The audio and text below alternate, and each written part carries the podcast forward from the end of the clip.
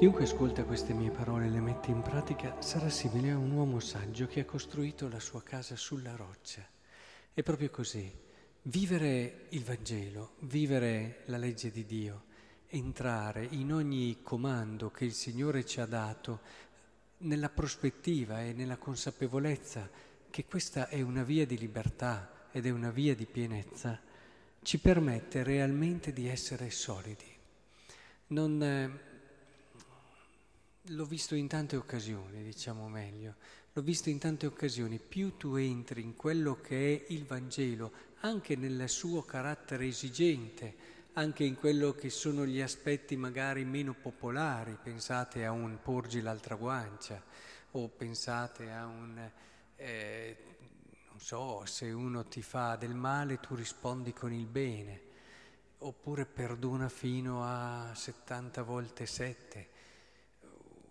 o dare la vita per gli amici e dare la vita per le persone. Insomma, ci sono alcune parti del Vangelo che magari eh, sono meno popolari e si vivono con meno, anzi molti non le vivono per niente, diciamolo sinceramente, si limitano a quell'apparato morale di buona condotta e, e si fermano lì. Invece se tu hai il coraggio di prendere il Vangelo e di vedere tutto quello che il Vangelo ti chiede, anche nelle sue parti più forti e più esigenti, tu ti rendi conto che vivere il Vangelo ti dà una solidità, una capacità di affrontare ogni cosa, dalle più belle, perché a volte non è semplice affrontare le cose belle con semplicità di cuore ed umiltà, e anche le più difficili e le più dure,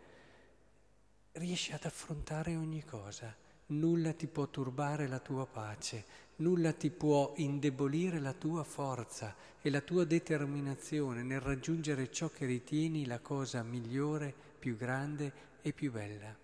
Non dimentichiamolo mai, ogni volta che noi viviamo il Vangelo, noi poniamo una trave nelle nostre fondamenta nuova una solidità ancora più grande. Il contrario avviene con il peccato, anche se sul momento non te ne rendi conto, eh, il peccato ti rende estremamente fragile. Ti può sembrare che non sia cambiato niente, ti può sembrare di essere come prima, eppure sei molto più vulnerabile. Semplicemente non è ancora successo niente che ti possa mettere veramente alla prova, ma quando questo arriverà, allora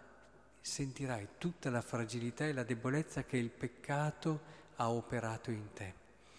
Che il Signore allora ci aiuti ad avere questa consapevolezza, la legge di Dio, vivere le parole del Signore, vivere il Vangelo è proprio da persone sagge, da persone che vogliono fondare la loro vita su quanto di più solido, vero e grande ci sia.